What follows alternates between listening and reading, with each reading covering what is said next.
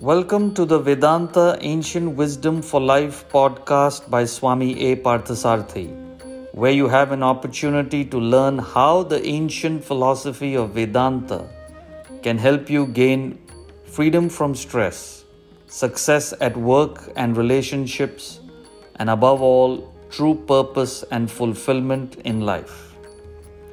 Today's episode explains the forces that impede your performance and efficiency at work.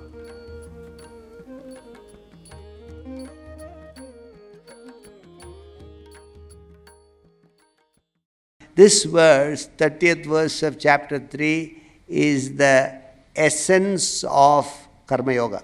This whole chapter is called is entitled Karma Yoga. If you ask me one verse, and this is it. This is the blueprint of an ideal action. Here he gives that formula, a, a formula of an ideal action, a perfect action. Sir, you must act.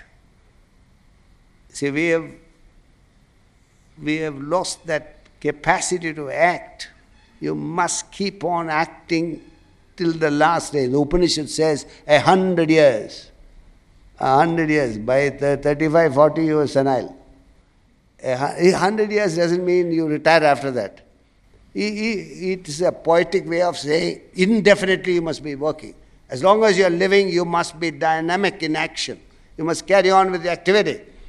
Inaction is death. That's what he's saying. Now he says, what is a perfect action? There, everybody looks for success. Wherever I go, Swamiji, please talk about success, success, success. Everybody wants success. Everybody wants productivity, especially the corporate people. They want corporate.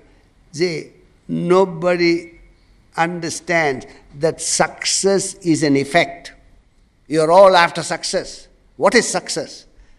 Success is an effect which belongs to the future. And every effect has a cause. What is the cause? And nobody asks, Swamiji, what is the cause for success? They, they only wanted success. Everybody wants success. Now, if you analyze, there is a cause for success. And what is the cause? Right action. And nobody asks, what is your opinion? Or what does the Bhagavad Gita to- uh, say about a perfect action? What is a perfect action? And here is the formula. See, a perfect action is one. First of all, see, I'm not going into the details of the verse because you'll get confused, but I'm de- I've derived it and I'm explaining. Later on, you can link it with the words. Now, I don't want to burden you with that. And my book is there on the Bhagavad Gita. You, you can read that book, and there it gives the word meaning and uh, how I've derived this. There are two things essential in a perfect action. One is the action itself should generate energy. Your action itself saps your energy, whatever the cause is. You get tired by the end of the even, uh, end of the day, and you get more tired by end of the week. So you you need a break by end of the week, and after end of the year again you have a, you need a long break. You get fatigued. Action fatigues you, tires you. A perfect action is one which energizes you. The action itself should be energizing instead of fatiguing. So, a action which is, doesn't stand to the test of perfection is one which tires you out.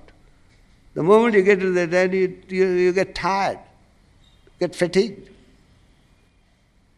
But a perfect action is one which the action itself generates energy, number one.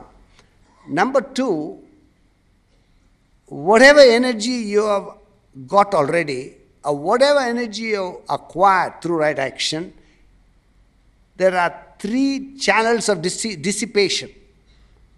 Three ways it gets dissipated. You must block those. So it's like filling a cistern, a vessel. So you have three taps. Three taps you open, the cistern gets filled, provided there, suppose there are three holes. The three holes, however much you may fill, it gets flushed out. So, what are the three taps which will fill you with energy? What are the three holes that you must plug so that it get, doesn't get dissipated? Beautifully given out in this verse. Now he says, How do you act? So the translator says, renouncing all actions unto me, unto the ideal, the self, with thoughts resting on the self, free from hope and attachment, fight means act on without fever. This is the verse. When you read that, you get fever. Fever means excitement, you know. So, how to generate energy? One is through the body, another is through the mind, and another is through the intellect, because you've got three equipments. The first of all, to generate energy, your body must be active.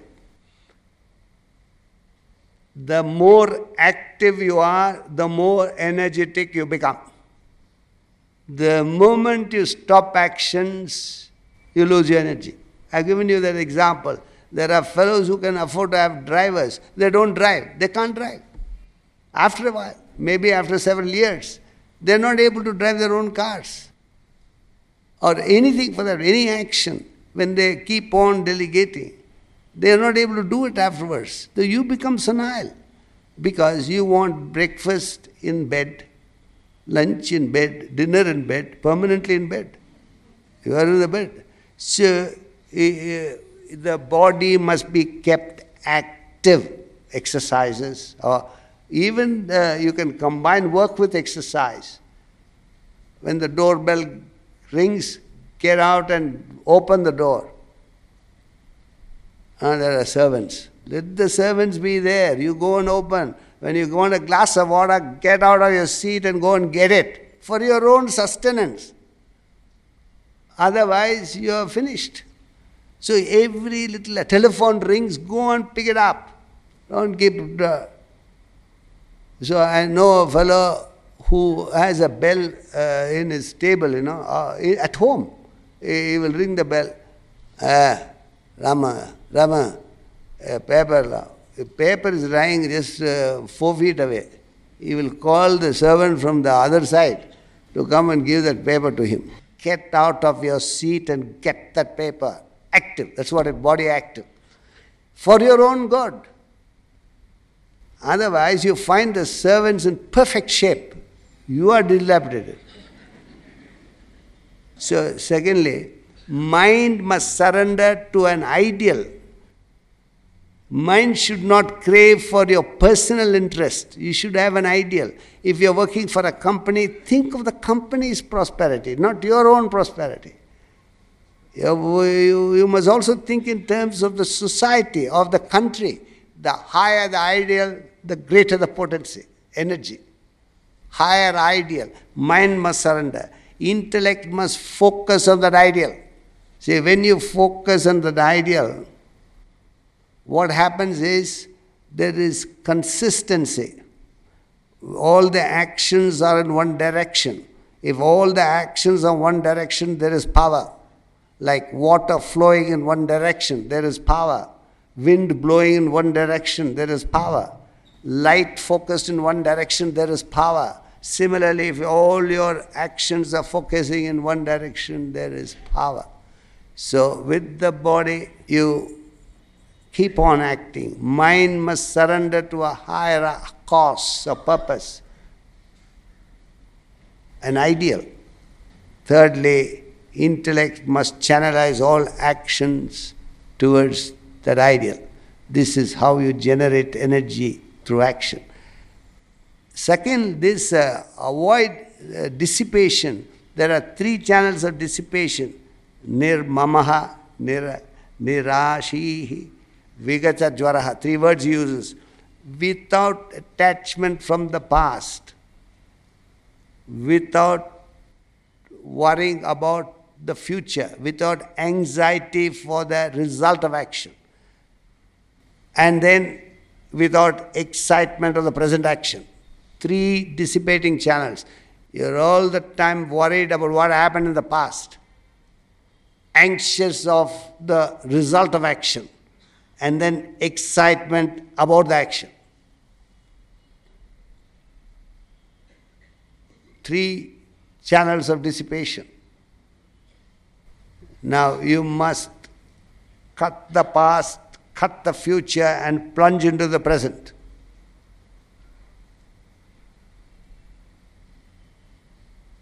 When a person is acting, his mind constantly slips into the worries of the past, anxiety for the future. Incidentally, that impoverishes your action and also tires you out. And you believe that the action tires you. Action will never tire you. It is your worries and anxieties.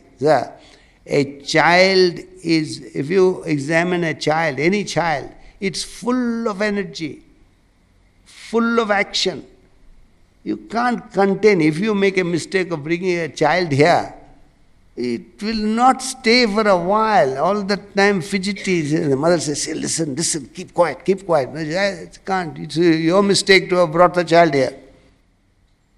It's the child that is all the time active. You are not active because no energy. Very simple. But if you all got energy, it will be a real problem. The child has energy. Adult has no energy. How is it? Think. Child has no worries of the past, no anxiety for the future. You have all the worries of the past, anxiety for the future, and therefore your action suffers and you are agitated.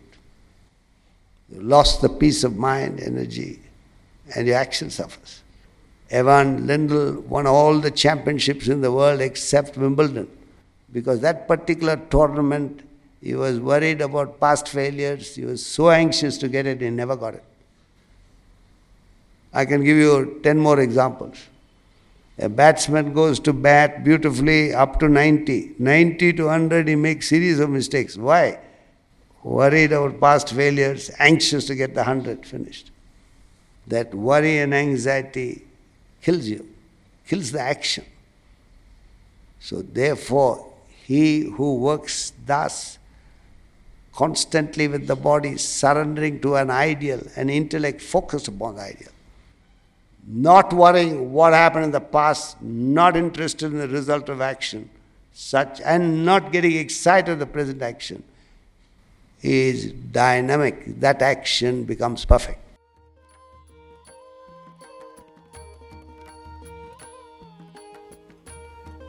As always, thank you, Swamiji, for these profound words of wisdom. You are all invited to tune in to our next podcast of this series, where Swamiji will explain something we all want how to achieve success without stress. For more information on Swamiji and Vedanta, remember to visit our website vedantaworld.org. Again, that's vedantaworld.org.